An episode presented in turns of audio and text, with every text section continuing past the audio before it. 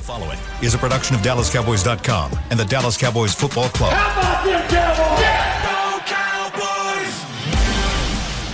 This is the DallasCowboys.com Draft Show.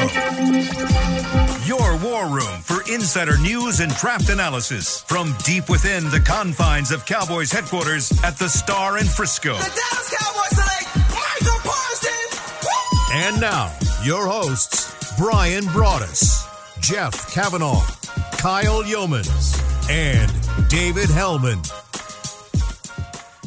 It is Thursday, April the 7th. It is time for another episode of the Draft Show presented by our friends at Miller Lite. I'm Dave Helman. I'm joined by Kyle Youmans and Bryan Broaddus. Jeff Cavanaugh is out in East Texas somewhere, I think. Yeah, like, uh, Lake Caddo, right? Something like that. Hanging out. It's a beautiful, beautiful lake, though. If Took you see him out R&R. there, say hello. Ask him to do a mock draft for you. I tried to get the I tried to get the invite. He didn't offer. That's Yeah. okay. We will guide y'all through the next hour of draft talk. And guys, be honest. I'm um I'm bored of of the talking points. I'm bored of the guard receiver Zion, Kenyon Green, Chris Olave, Treylon Burks conversation. Think You hear what he's saying there, Broaddus? He doesn't love the draft. no, No, I think doesn't I- love football. No, No, no, he- no. I'm going to take it another direction, Kyle. Which we will point out. 30 visits are ongoing. Uh, Yeah. I, ironically, I think you know Kenyon Green and Zion Johnson were like here yesterday. Mm-hmm. Uh, big time prospects continue to roll through the star. But what I want to do, it's not that I don't like the draft. I want to I, I want to go another layer deep because I feel like there's only so much we can say. You love it too much. I, I want to get into the nitty gritty. Good. I want to start here at guard because just more than anything, at that position specifically, because like we we've covered the gamut with receiver and a bunch of these other positions. I wonder if we've given the guard position its due credit, considering how big of a need it is for this Cowboys team. So I wanted to talk to y'all about some of the other guys, uh, the guys that aren't at the top of the depth chart, whether that's uh, Darian Kinnard, who we've talked about a little bit, or uh, Jamaree Salyer out of Georgia, who I don't think we've talked about at all on this show. Um, if the Cowboys don't draft a guard with the 24th overall pick, I would just love to get a better idea of how y'all feel about the position. I think you know when you all these positions when you dive into them because I don't have that many first round grades. You I have 20 guys on my first round grade board. So now, okay, where are, are the bulk of those other names appearing? And you know, the, the guard spot to me is is one of those positions that has a little depth from the rounds two, three, four. I think the fact that you have guys that were converted tackles that are projected to guards, you know, I think that adds to a little bit to the intrigue. Are you, you know, with the Cowboys, they're in a situation where they always believe in position flexibility. Can the guy do this? Can the guy do that? I would just rather, hey, find a guy, plug him in, and let him play. But yeah, eh, this is this is a this is a group that I kind of feel like though that if you didn't get one in the first round, that you could find somebody. Offensive linemen are weird that way. That you know, yeah, the first round ones are great to have, and Dallas has done a great job with plug and play first round guys. But the second, third round, fourth round guys, there might be one or two there that end up being better off than some maybe some of these first round guys we're talking about. and it's it's tough to project because you mentioned kind of the position flex, and I know that's a hated term around draft time, but it's it's guys that are projected to be in a different position than they played in college. And you you mentioned uh, the the second level of guys outside of Green and Johnson, who of course played the guard position and did so effectively in college. The next four guys on my list are Ed Ingram, Tyler Smith, Jeremy Sawyer, and Darian Kinnard. Those four out of th- three of those four guys played tackle in college, and that's Kinnard, Smith, and Sawyer. So all three of those guys are making that projected jump into guard. They've maybe played it a little bit, but it's tough to really tell just how good they're going to be and if they're ready to make that jump into the NFL and make the switch to guard at the same time. You know, I, I you know, there's, and I, Kyle's absolutely right about that. You know, I, I also include a guy, uh, Justin Shaffer from Georgia is another guy that I really really like. I know It's that- almost like they won the national title or something. Yeah, but, a- you know, there's I mean, two dozen of these. yeah, He's a. Senior Bowl guy. Yeah, he started left. Uh, he started left guard for Georgia, and I, I'm I'm just going to say the the names he has are absolutely right. Uh, Rhyan from UCLA is another guy that's in there. I mean- we got we get a lot of questions about him. Can you just take me through uh, Sean Rhyan really quickly? Yeah, I think with Sean Rhyan, he started left tackle for UCLA, and people project him to play guard. I mean, he's a big guy. He's 6'5", he's 321. But you know he'll they'll line him up at both tackle spots because they play unbalanced lines sometimes. I mean unbalanced is like if he's the left tackle, he'll line up on the right side. They'll just go heavy to one side of it. And but this is a massive guy that moves fairly well. I mean his base I thought got a little narrow at times at run blocking and he just like uses mass to try and get movement more than he will technique. And I think there's some bulliness to his game, uh, you know, when, as a run blocker. And I think that's where you get to kind of. You kind of see like, okay, I, I get what he is. He's a big guy. He's going to bully you, uh, but you know he can he can make blocks in space. There's a lot of times where you watch him get as a tackle. They run the screens. They do stuff where uh, he's a draw, and it's like he has to wheel on a guy and then push and then widen the guy.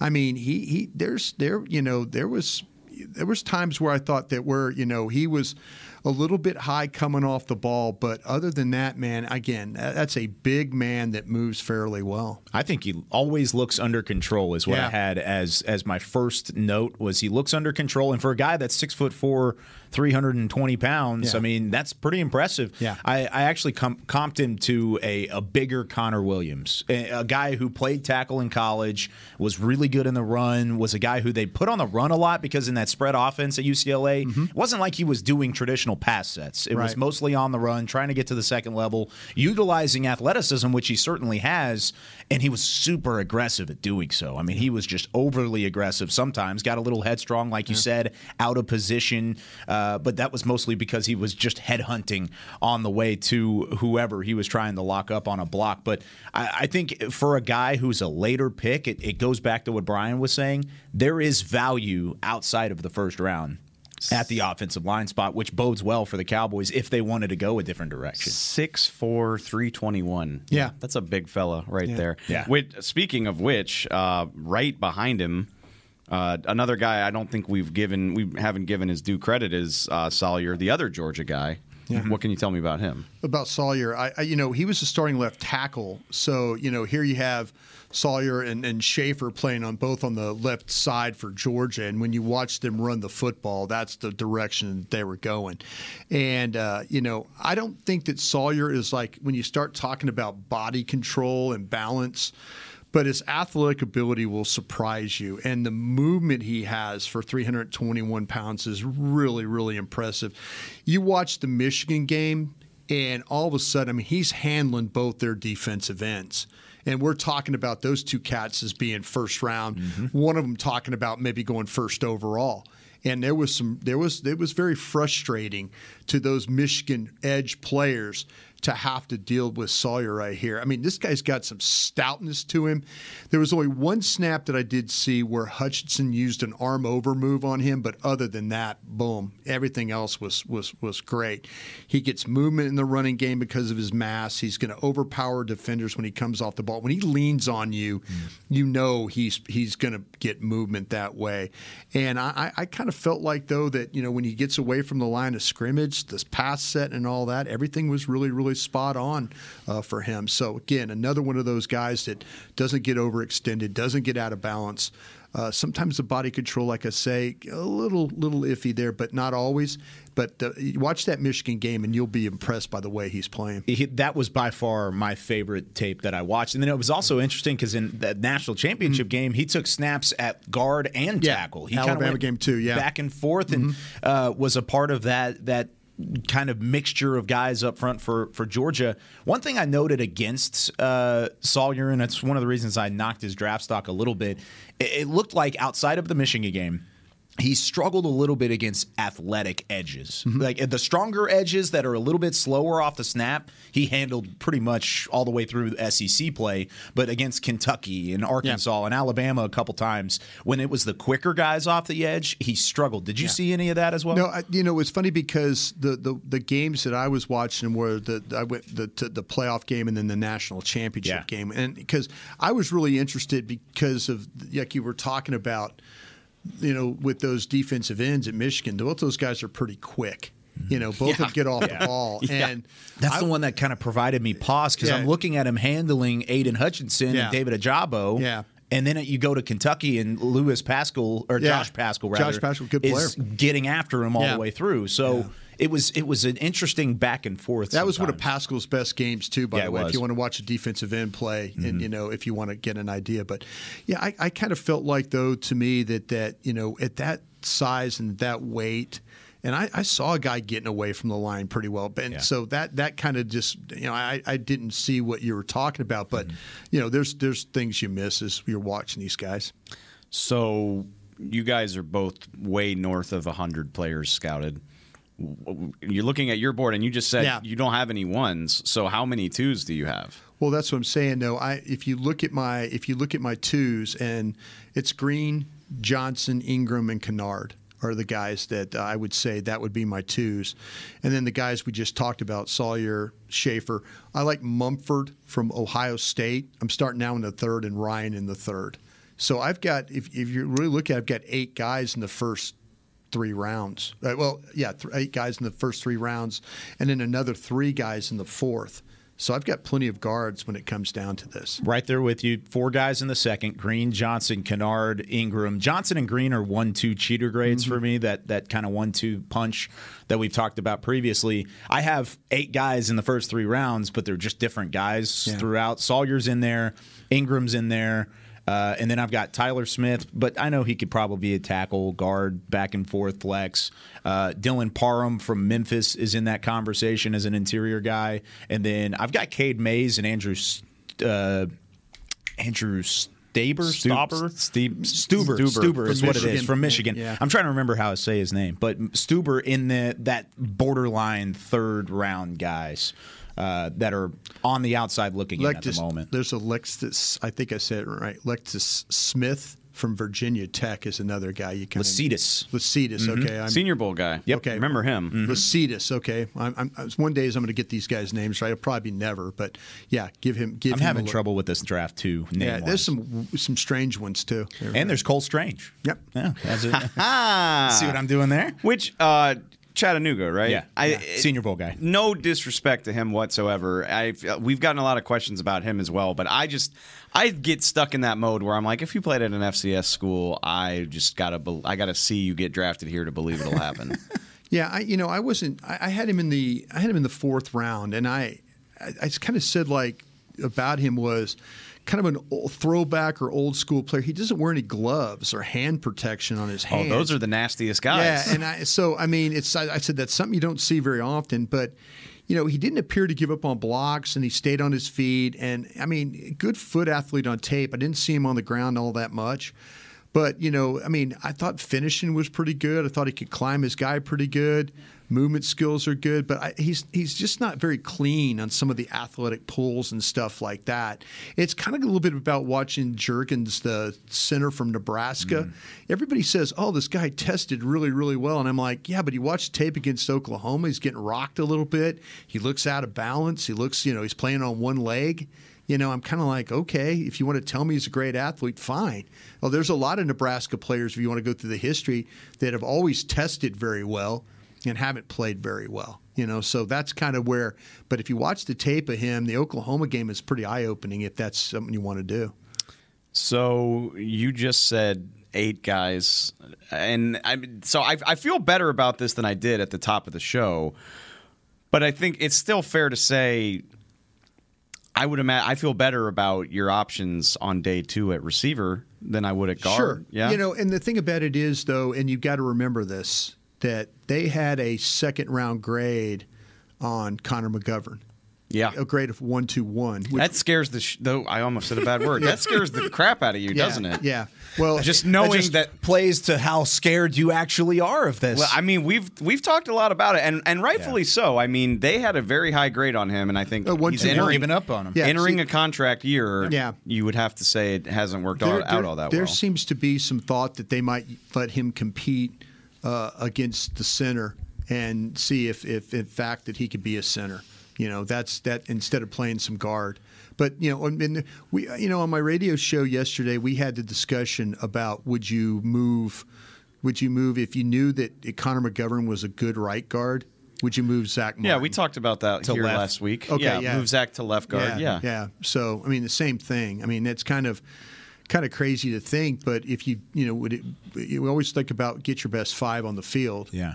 You know. Yeah, we we did. I, I'm I'm just so torn by that idea because, hey Zach, you're the best in the league at Yeah. your job. You you're the problem. You have to like Flip it. The Yeah. old the Office Space quote. Why should I change? He's the one that sucks. Yeah. Like, you know. But Yeah. at the same time, you got to get your best five on the field. I wasn't here for this conversation. Did you say you would do that, Bryan, or I, you know what? I would. I think I would. I, you know, or at least I, entertain it? Yeah, I think you'd have to ask, but I'm not. I wouldn't be like, why move a Hall of Fame guard? I mean, but if it meant that maybe that you could fix your position, I think you'd have to consider it. I, I want to, if I could ask you guys a question here. Sure. Mm-hmm. And we talked, man, I don't remember, like, say, the 30 visit things. I'm still trying to get my arms around the Charles Cross thing. Okay. why he's on their list. Yeah, and I asked guys around the league, and nobody was saying anything negative about Charles Cross. Like, am I missing Charles Cross? Like, uh, beats up puppies or something like that, or you know what I'm saying? Yeah. I mean, is there something that is there something keeping Charles Cross from? I mean, because every mock draft. Every every one of them I've seen, he doesn't go lower than the top ten.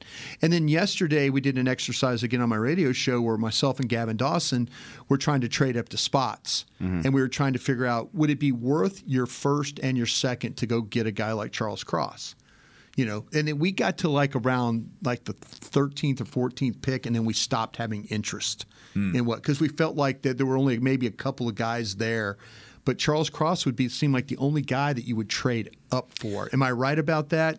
Oh. Uh, of the, of, say the thirty visit guys. Of the okay, of the Yes. guys on the list, um, how big of a trade? I don't That's know. what I'm saying. If you had to go to the Commanders, it's going to cost you your your first and your second. Yeah. If you're going, you know, it gets a little little better if you get down to like if you you know if you think he's going to be there at 13 14, Mm-hmm. you know, that that's about where you probably are going to have to stop.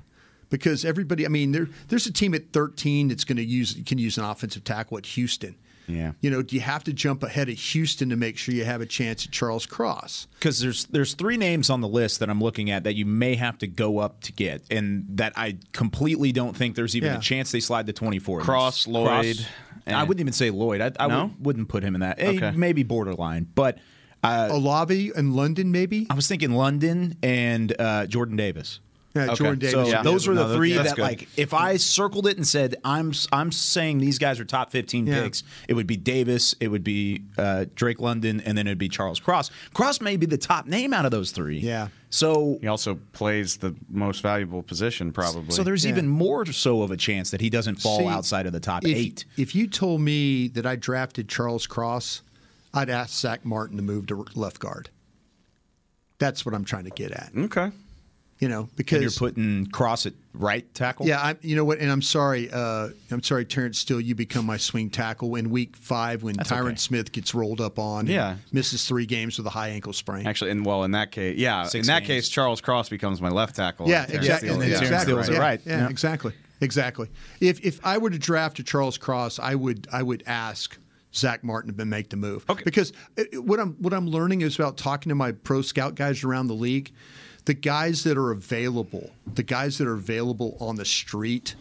Every one of these guys has issues. Oh, yeah. Every one of these guys is talking about the Trai Turners. No, if you the look at- JC Tretters, If you look at the list of guys Yeah. that are still available, it's it's hardly inspiring. It, it makes. I mean, the one there was one guy there was one guy that my my my uh, pro scouting buddies gave me as a name to maybe if to keep an eye on and, and if I could pull it up real quick uh, it was a kid named uh, Trenton Scott from Carolina. He's evidently on the street.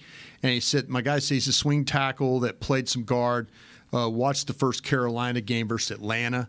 Uh, he just mauled the Falcons, from what I was told. Big, physical, pretty versatile. But everybody else that I asked about, the Trai Turners and the other guys, everybody of them was like, they're all broken down. They're starting to decline. You know, that's the biggest fear of Stephen Jones is to buy one of these guys. Then all of a sudden, it turns into a Gerald McCoy or somebody like that.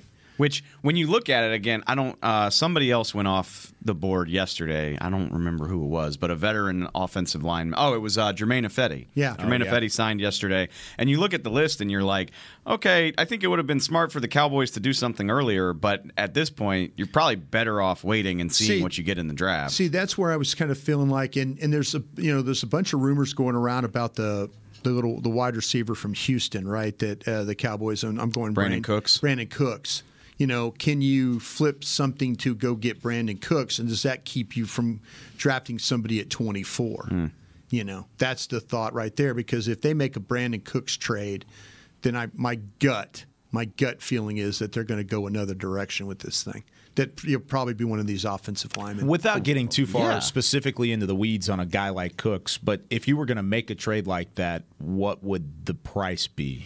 You're probably going to. I mean, you, Would you be like a third or a fourth? I think you have to. I think I would. You got all those fives. You know, Try and go get one Yeah. of those up. I mean, well, I you, try- you look at what That'd DeVante. Parker cost the Patriots, and then you hear that the Cowboys called about it and Yeah. it didn't get done. So you assume You start there and go you lower. start lower than a third, probably. Yeah. I'm looking at Cooks's contract. So Cooks is under contract for what? Two, uh, one, two, one more season.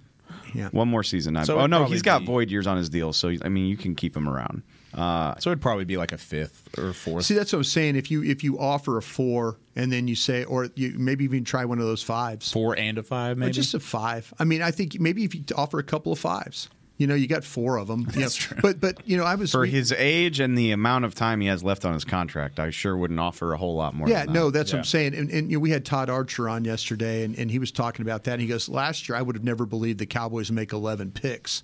But when you look at Stephen Jones and you look what he talks about with the cap, you know, they need all these guys to play. They need Quinton Bohanna to play. They need Golston to play. They need all these guys to play.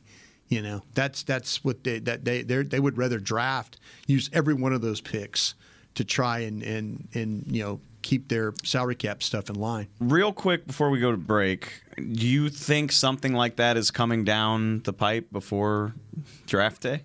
What the trade for a receiver? any Some, move? in- really, yeah, anything that would kind of shake up the I was, situation. I was hopeful that they would identify a young guard that's probably stuck in the back end of somebody's roster that they could do. They could take one of those fifths and move it. Probably be a player that we'd have to Google. Yeah. and then the pro guys would all be like, "No, man, that was a great pick. Right. that was a great job by the Cowboys." I was hopeful they would do that so it kind of protect them a little bit uh, for what's going forward. I, I think it's hard to believe that they would go into April 28th and not have anything else happen.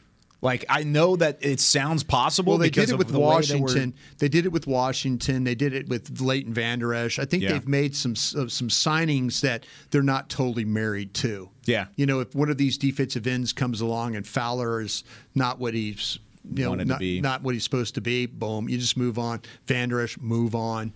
Washington, move on. You know, yeah, I just, I mean, Cooks Cooks to me would be a guy that if you traded, he's going to make your team, and then now maybe that takes you into not having to worry about a wide receiver one, two, maybe even three. Yeah. It would. I I mean, I I think they need to do something. I'll- Like I said, the guard market hardly looks inspiring, but it it feels like there's work left to do. So I guess we'll see. Yep. Uh, we're gonna take a break. We ran a little bit long, but we're gonna try to rapid fire as many of your questions as possible uh, when we get back. This is Chad Hennings, former cowboy and proud veteran of the United States Air Force. When my fellow military veterans choose VA, they receive life changing benefits from the Department of Veterans Affairs. If you are a veteran, you may be eligible for healthcare, education, and training benefits, a home loan guarantee, housing assistance, and more. Choose VA for the benefits you've earned. Visit choose.va.gov to learn more. That's choose.va.gov. What do you call a group of grown men and women with their faces painted silver and blue who get together every week to share a three hour long ritual of jumping, singing, and toasting Miller Lite and 10 gallon hats while yelling, How about them cowboys? You call it Miller Time in Dallas. Here's to the Cowboys. Here's to the original light beer. It's Miller Time. Celebrate responsibly. This, this is the DallasCowboys.com Draft Show.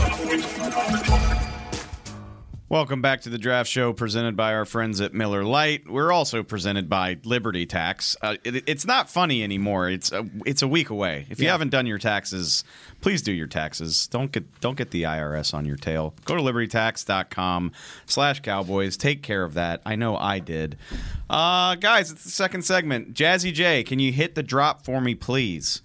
Twitter, on the 20. Try to get to more of these than we did last time. I think we only I'll did try and be uh, less answers. But shout out to Justin. I loved your question about trading up, but I feel like we kind of answered it there in the first segment. You want to go ahead and answer it just for cut and dry reasons? Go ahead and knock it out. Well, I mean, it would be Charles Cross, right? I think it would be for Charles Cross. Yeah. It would either be Cross or Jordan Davis for me. Those yeah. are the two. Yeah. You would give up 24 and 56 to get Jordan Davis. that that was the That's question. the question. That was the question. Oh, that's a little different. Yeah, probably just Cross. Which I did the math. Jordan Davis is great, but I don't know if I want to give up 56. Those two picks would get you up to like the 14th or 15th pick. Yeah. Oh uh, yeah, then no. Unless something, I mean, if if for some, you know, if Kayvon Thibodeaux hates football enough that he was still hanging out at 14, may, you could maybe convince me that was worthwhile. But I That'd be think awesome. Charles, I think Charles Cross is the Kayvon right. Thibodeaux and Demarcus Lawrence on opposite sides of the offen- defensive line together. I can think of worse things. The guy Stingley had a nice workout yesterday. yes, he I- did, didn't he? I was going to talk about him in the first segment. I was like, do we need to? Like he he ran his way out of the conversation with well, the Cowboys. you knew he was going to run his way. The, Yeah, question, the no. questions was the health, Mm-hmm. and the questions were, does he really love football? And when we talk to our friends down there in Baton Rouge, they tell us, listen, he just needs a big brother. Minnesota seems to be a really now that Patrick Peterson's re-signed in Minnesota. If the Vikings were to draft Derek Stingley, I think that would be a great pick for them. Trevon, 12. Trevon Diggs could be a big brother. Yep, no, that's what I'm saying. Absolutely. no, That I'm would kidding. be But fun. no, and and those questions still remain. Yeah. But when he can go and what he said yesterday, he's only worked out for three weeks Yeah. since he got healthy, and Yeah. he ran a four three seven and had a thirty nine inch vertical. Mm-hmm. B- All of those questions like are still there, and he's still going to be a top fifteen pick. I can't you this. imagine he would slip a whole hell of a lot further than that. Have you watched Sauce Gardner play at all? yeah. Is there a chance that he's the best player in No, the I, draft? we've talked about that before. Yeah, I mean, yes. Oh, we have? Yeah, j- I mean, I'm sorry, I'm I don't, old. I don't know Not if that specifically, but that's I don't know if he's the best player in the draft, but he's comfortably he sh- he should be a top five pick. I think I said that last week. Like if he gets if the Giants don't take him with one of their picks, I just think that would be dumb, especially if they're really interested in moving on from James Bradberry. Yeah. Do you have him as the top player in the draft? I was just no, I don't. But I was just curious that like, but to me, he's one of those guys because we've talked about Walker. I mean, Yeah. Yeah. Walker. There's nobody in this draft process that's made more of a rise. Remember when we first started, it was Walker was the pick at 24 for Dallas. Then mm-hmm. Walker became the pick for the Ravens at 14, and then Walker became the pick for the Lions at two. There's nobody that has risen up draft boards faster than this guy. Which to go back to the cross thing real quick, I just and I doubt it because we of need the- to get to your question. I, I know we do, but I doubt it because of the position that he plays. But the thing with Walker too, Yeah.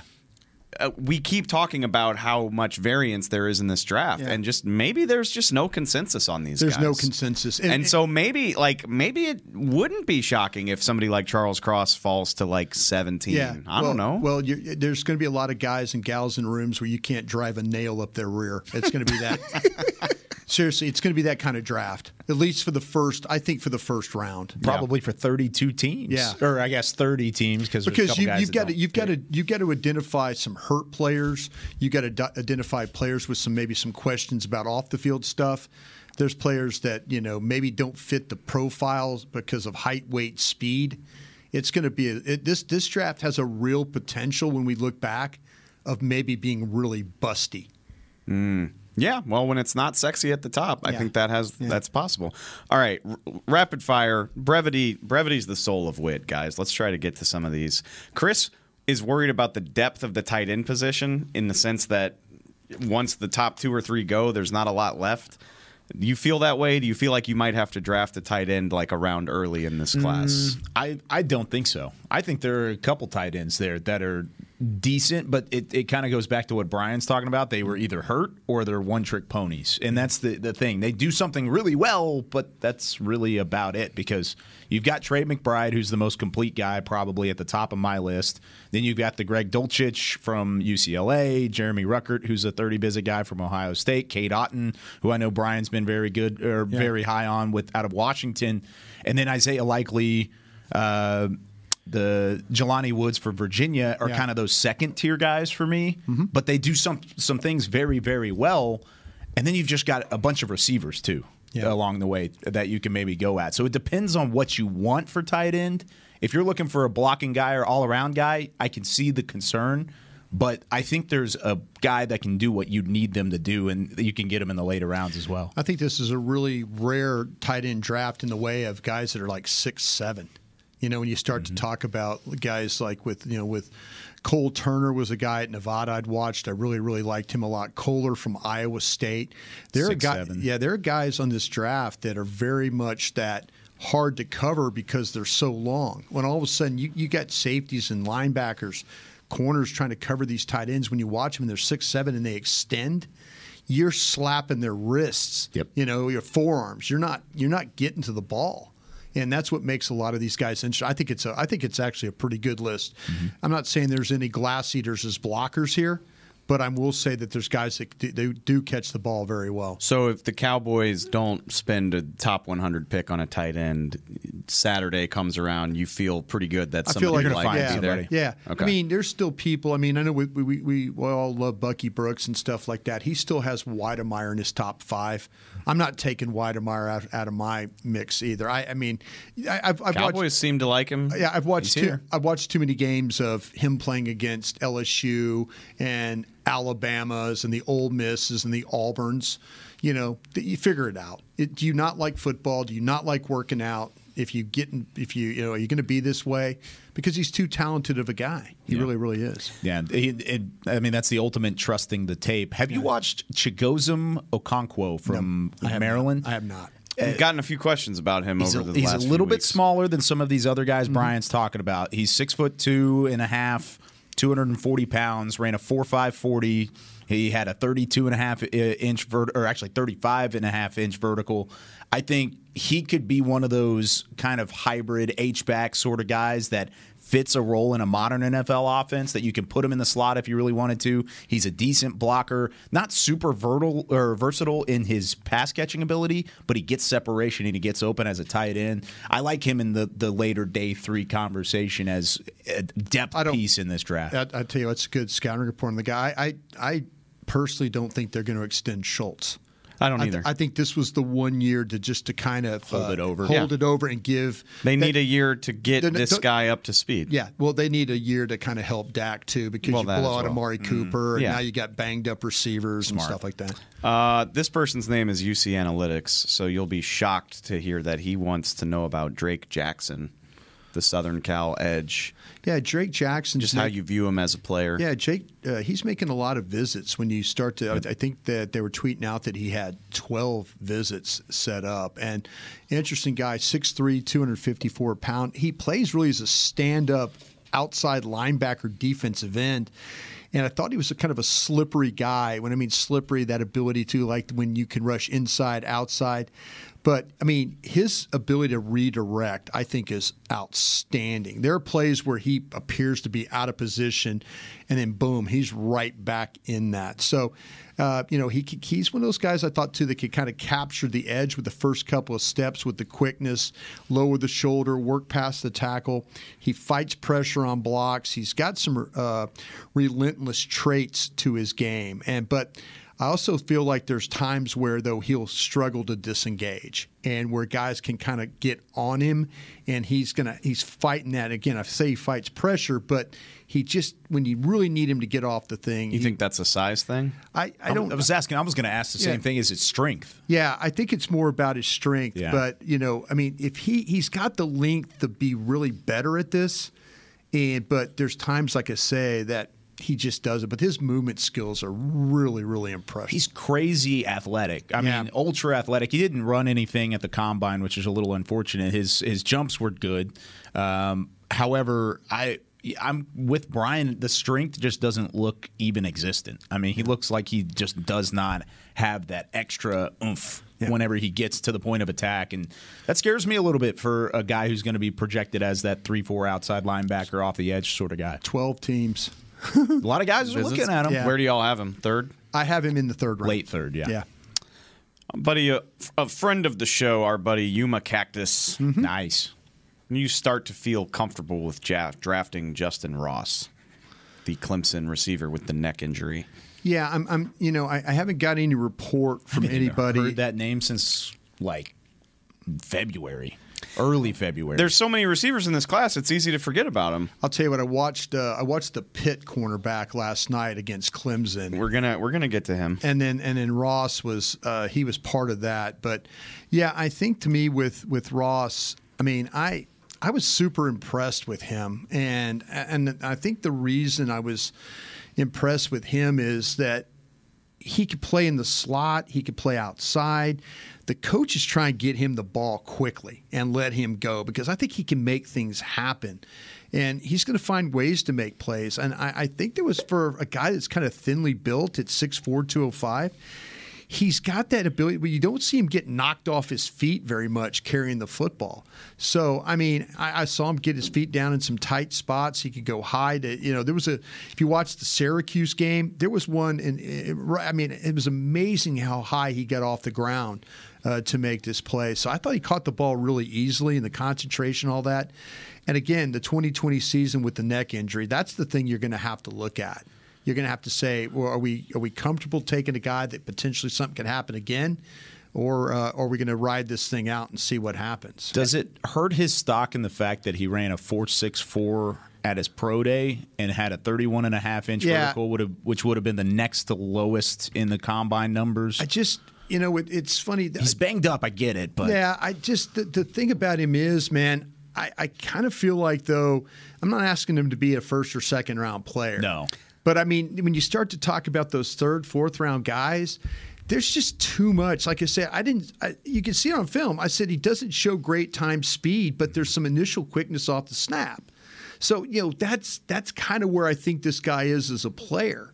That that you can you, know he's going to get with somebody that's probably a pretty good team. They're going to figure out you know like oh you could throw the ball. He's reliable. He can catch it on third down. Great hands. Great hands. Yeah, there's there's there's places for guys like that. I mean, I'm not saying the guy like a Keenan Allen, but Keenan Allen didn't run great coming out of Cal, but he catch he catches every damn ball.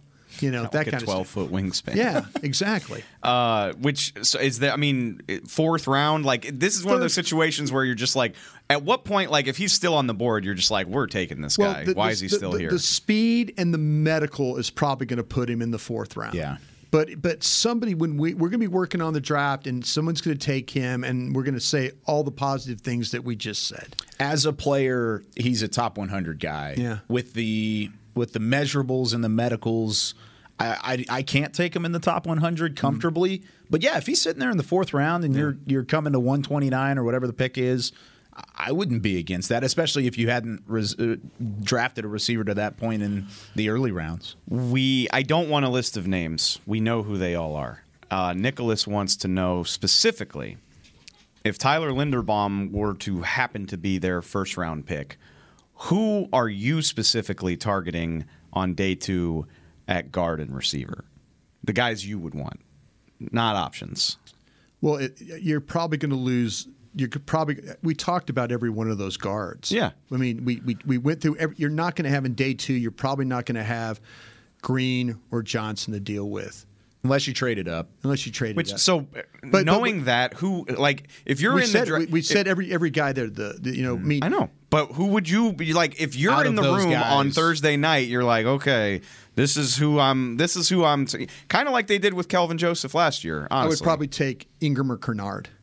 Okay. That's kind of what I was thinking was Kinnard. Yeah, 'Cause I would he take has- I would take Ingram or Kinnard. That's the na- those are the names you would circle. yeah, I would try and go trade up. Let's say Salyer, I mean, is another guy. Shaffer's another guy I mentioned. I mean, th- those are all like those are third round guys. But if I'm I'm talking about like Ingram, Kinnard, those are second round guys on my Yeah. board. if you took Linderbaum first, it say it, it solves your your center position. Your guard spot's still a glaring need Yeah. at that point. I would want if you wanted to stay put, I would say Kinnard probably in that mm-hmm. spot. He's perfect there.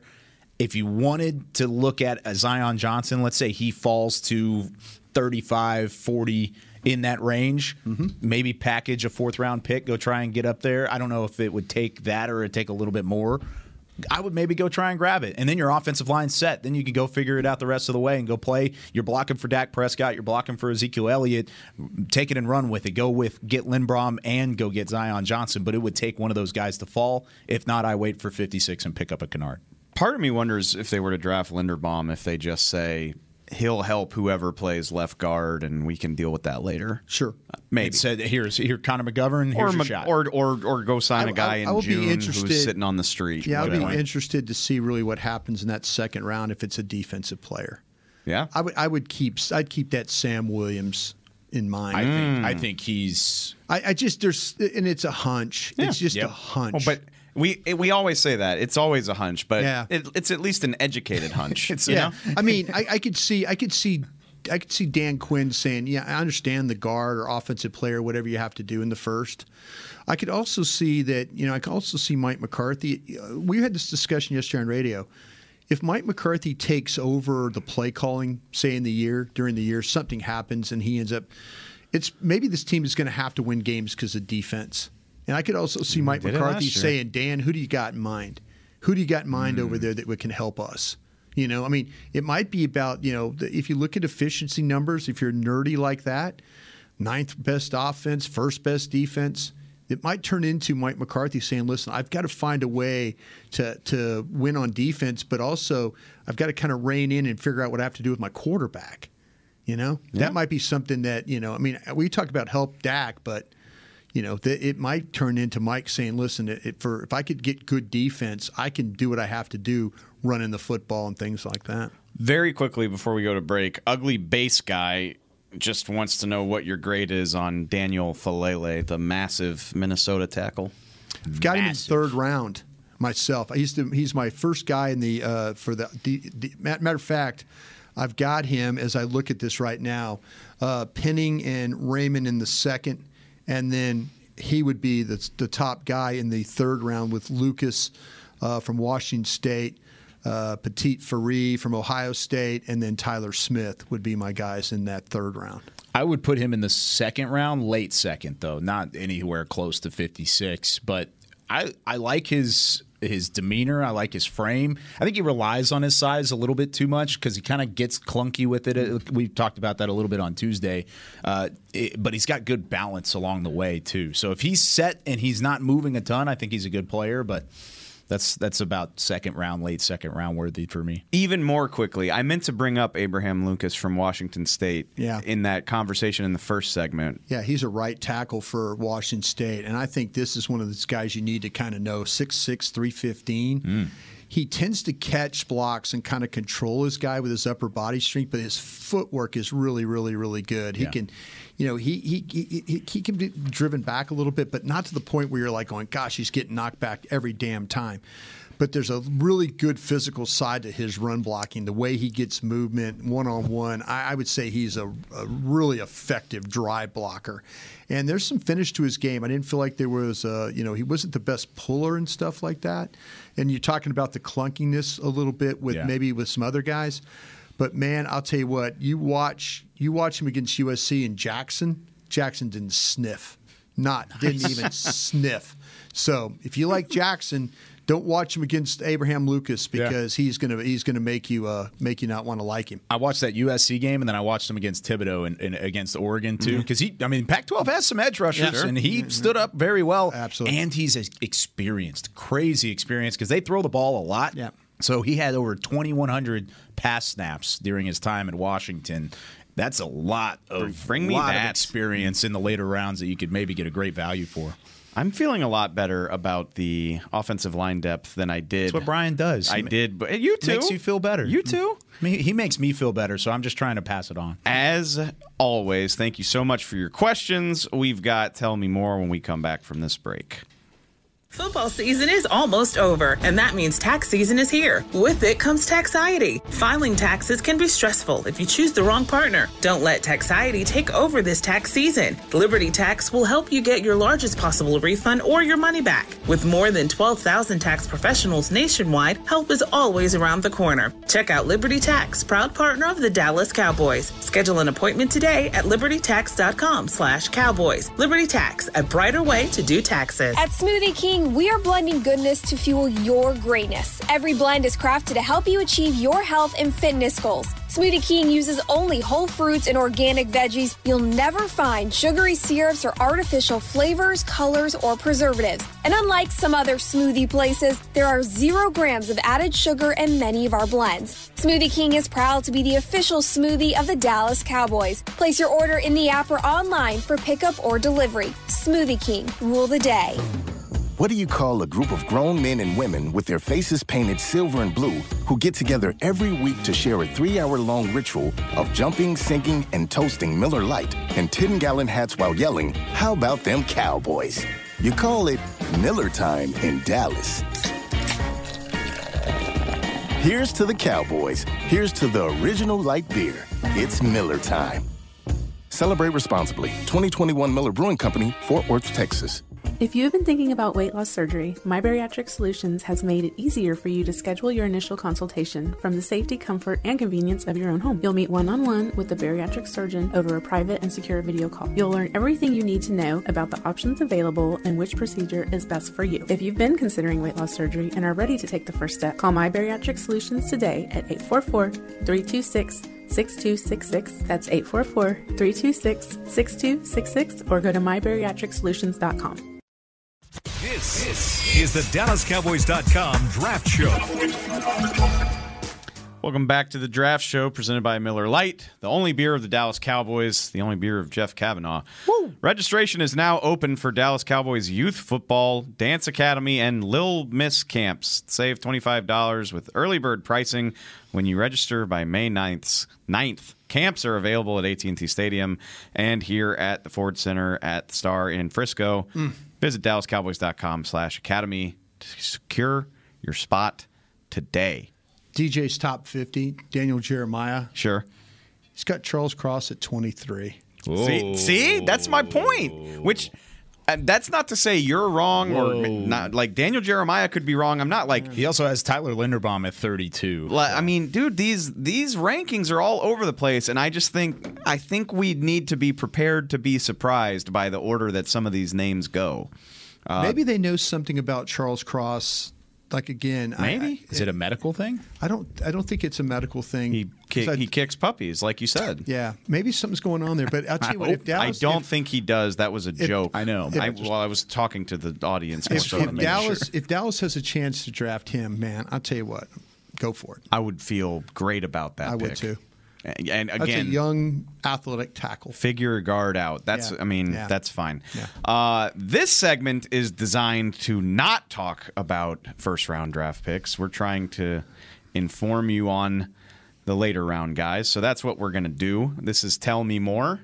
Backed by popular demand, and I this is this is a name among like day three kind of guys, guys that aren't big time prospects. I've seen this dude's name more than anyone, and that would be D'Marco Jackson, the linebacker out of Appalachian State. Please tell me more. So he first caught my eye at the Senior Bowl because he was. It was at the end of the day, and I can't remember which coaching staff. It was either the Jets or the Lions. I can't remember which one. They wanted to do one on ones, which makes me think it was the the Lions coaching staff. They wanted to do this one on one big showcase at the end of the practice to kind of put mano y mano running back versus linebacker. The old Jason Garrett thing. Yes. Yeah, the Oklahoma drill. It, it was. period, right? Yeah, complete compete, and it was Dameon or Dameon Pierce that was The Florida running Florida back? running Yeah. back who was just tearing up the field in Mobile. And the first guy that raised his hand wasn't even selected. You, you know how they normally pull a guy out? He ran up there initially. They didn't even say anything because I was on the front row, would have heard it. Went up there and it was D'Marco Jackson to mm-hmm. take on Pierce, who had had just a great practice. The competition side of that was as entertaining as anything I saw all week long. He came up and he was the the hammer not the nail. Came in and just straight up flattened Pierce on the first one, took him to the sideline on the second one, pushed him out of bounds, and then the third one he stopped him behind the line of scrimmage. In an Oklahoma drill, that's hard to do, and that was the first time I really saw him compete, and I, I really enjoyed watching it. This guy's super aggressive. He's super tough. He's Yep. going to fly around. Uh, he's an outstanding finisher, and I, I think I think Kyle's got him right. I, I think the way when you watch him play, he closes on the ball really, really he does. well. He covers a lot of ground. Uh, you know, when you when you look at him, there was some there was a couple of times. I think it was the Louisiana game I was watching, and they went for it on fourth down, and he made like both stop. You know, I mean, it was like it was met in the hole, running back going nowhere. Uh, he's got a real nose for the football. He doesn't get fooled when it comes to making plays. Um, I love the way he attacks. I mean, his quickness forces ball carriers into panic mode. There's times when he's rushing and the quarterback, you could see the quarterback's thinking about getting rid of the ball, and he's on him so quick that he hasn't have time to do it. So, this guy is a super, super impressive player with some athletic ability. Is it size that hurts his grade, or He's six one. He's two thirty three. so? Not really. Nothing Nah, really. he's no. actually right there. Yeah, I mean, I, I I don't know why more people don't like this kid. That's I'm Because he the can- way y'all are talking about him. I'm like, Well, okay, so draft no. him at 88. no, he's he, he he very well could. I would be okay with that. Yeah, he, this Yeah. guy. I mean, like I say, you you talk about somebody that can actually run, cover, finish. Mm-hmm. This kid's you know linebacker at that at that height and weight. I think you're getting a pretty damn good player. I agree. I just I trust Appalachian State. They they put out gritty football players. It may just be the fact that he played in the Sun Belt and the fact that he didn't go up against they, Possible. Uh, Appalachian State But- didn't really play anybody. Usually, some of these like lower Mm-hmm. competition level guys, like a uh, a Jalen Tolbert from South Alabama, he had Sure. great tape against Ten- Tennessee and against SEC teams along the way. D'Marco Jackson didn't really get a chance to do This that. kid could have played in the ACC. I agree. He could have played, Yep. you know, he could have played it. He could have played it at Duke or, or somebody like that. a And North Carolina stood too. State, somebody like that. Very well could have. Okay, moving over to the Big 12. Although, I mean, love that though. I'm count me as a fan. I'm going to go find his tape. Eric Erik Ezukanma, wide receiver out of Texas Tech. You've Mm-hmm. probably seen his name linked to the Cowboys. Tell me more. slot guy, Texas Tech, extremely productive last couple of seasons. I mean, he really kind of burst onto the scene in 2020 in the COVID shortened year because he was really all they had in terms of a, a receiving threat. And uh, I mean, that's a Texas Tech team that really struggled for a little bit on offense. He was as crisp and clean as anybody. Uh, on that entire roster. Good catch radius, goes up and gets the 50 50 balls. And for a guy in the slot, that's kind of rare because normally if you're playing in the slot, or at least the early days of the slot, you're you're more of a separation guy. He gets that sometimes, but most of his big wins were when he was going into traffic and, and going up and making the grab and, and showing a little physicality as well. I'll tell you what, man. Uh, Tech has an offense where their guys just wide ass open. People bust coverages all the time. The Texas Oklahoma State games are a couple that I watched with this kid, and I think Kyle's got him right. He's got super strong hands, and you know there were times in the Oklahoma State game where he was double covered down on the goal line and just went up and like Dez Bryant like snatched a ball off the top of this guy's helmet. And then the guys were swiping at it and he just no i'm not going to let you have this one. But i mean eh, for i mean he's 6-1 he's 209 he ran a ton of routes where he had space though. I mean like you say there's those crossing routes and things like that but he's like a physical ball carrier too. You like when the ball's in his hands, like he's trying to run over people on the sidelines and stuff like that. When you got, you know, and uh, Kyle, you're absolutely right. Like slot receivers have changed Yeah. so much. Yeah. It's ironic we're talking about Tech, where Welker went, but that ain't a slot receiver anymore. Nope. No. This guy, he's sick. To quote Brian, I'm going to do Brian speak. He's six oh one seven. So Yeah. he's He's a tall six one. He's Yeah. long, and, too. and Yeah. two ten as well. So like Yeah. this ain't a little guy. 33 inch arms. Yeah. yeah. He's got the, the the wingspan. He's got that that jumping ability. I mean, he had a, a good vertical, good broad jump at the combine. Didn't run the 40. I, I'm interested to see. I'm trying to find his 40 yard dash. I don't have it in front of me.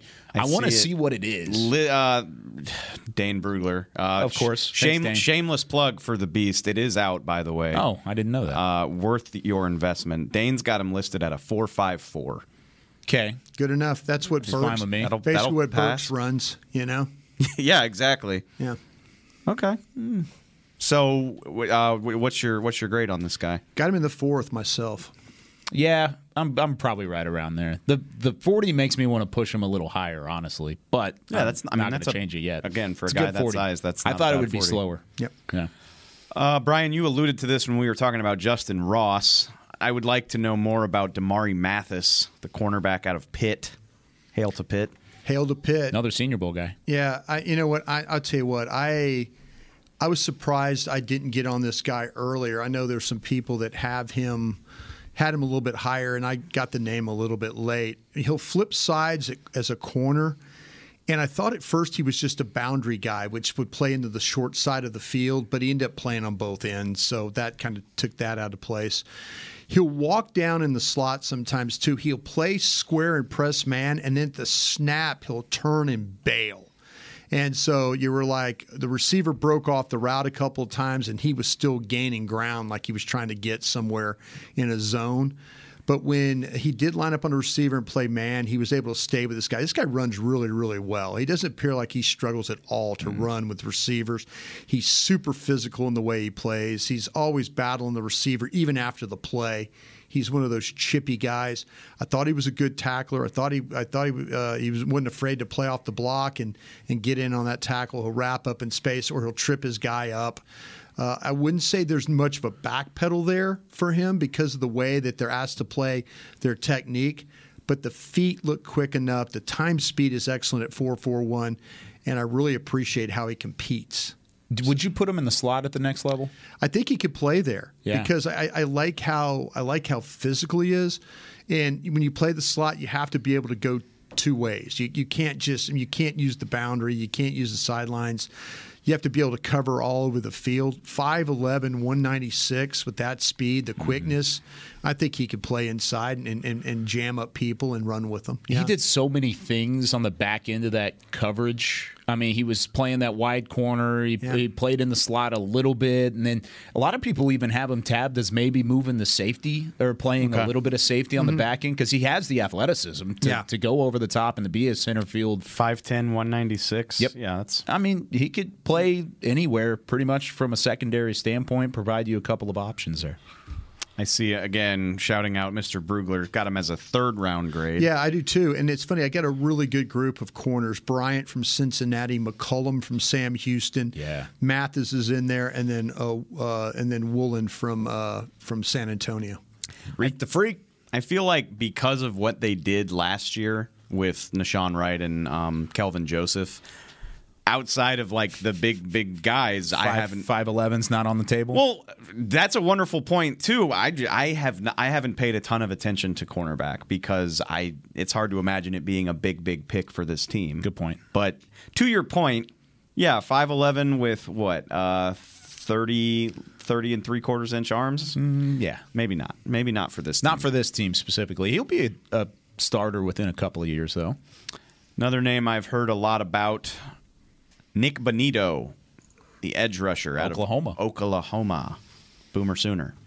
Wow, we're doing this without Jeff. It feels wrong. Feels wrong without that. Kyle, you got any thoughts on him right now? Uh, yeah, I mean, he was a good edge rusher, very inconsistent throughout his time at, at Oklahoma. And I, I really looked at him while you were watching uh, Phidarian Mathis, or not Phidarian Mathis, uh, Perrion Winfrey. Whenever Yeah. you're watching that Oklahoma tape, you kind of look over to the side and you're like, "Who's this number 11 that's that's making a play?" But then you would watch him on the next one, he'd get completely washed out. I mean, he was a versatile player. He has the traits: six foot three, 245 pounds, and maybe a little bit over that.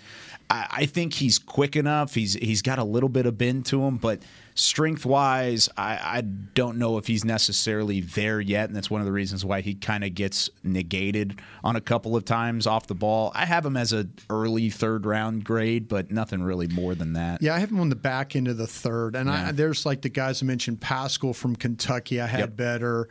I've got to figure out what's going on with these uh, our Penn State end and our South Carolina end and all that. I mean, that's kind of a kind of a muddy position for me right now. But I will say this: I. I People tweet at me all the time their mock drafts. Mm-hmm. They have this guy in the second round every single time. I think that's PFF because I yeah, I, and, and I'm it's doing weird. the same it's thing. weird. I, I I mean, I've got like seven guys ahead of him. He seems very well liked by certain parts of the draft yeah, community. yeah. I mean, everybody wants to put him at, at that pick for Dallas at 56, and I, I wouldn't put him there myself. And I'm, I love the way though he's super active. I think he can attack the pocket. He, I felt like he does have a little bend to his game. Mm-hmm. He could get off quickly with the first step and get underneath the blocker and make a make the play. But you know, the, I, I think that there's times where, like I say, the best thing he does is chase the ball. Yep. Everything else, you're kind of like going, huh, okay. You know, if you- want to, you know, he stands up as a defensive end. He stands up as a linebacker. You know, he worked out at the line at the combine as a linebacker. So people obviously feel like that. That maybe was where he's at. But I, I, I felt like if you're going to play this guy at end, there's going to be probably five, six guys better for me. So I've had him in the back end of the third. And again, you folks that mock draft him every time to me at the second, I don't make a comment about it, but I see it every damn time. I see it. I disagree with it.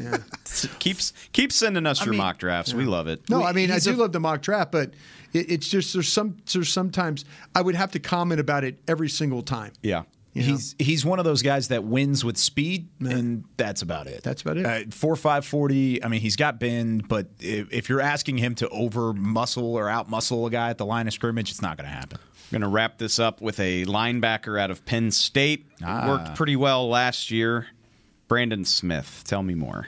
Very volatile, aggressive, athletic, and all of those things kind of combined to put him a little out of control at times on tape. He's in the wrong spot a couple different times, but he's long, he's speedy, he can fit well in a sub sub package, maybe a nickel roll.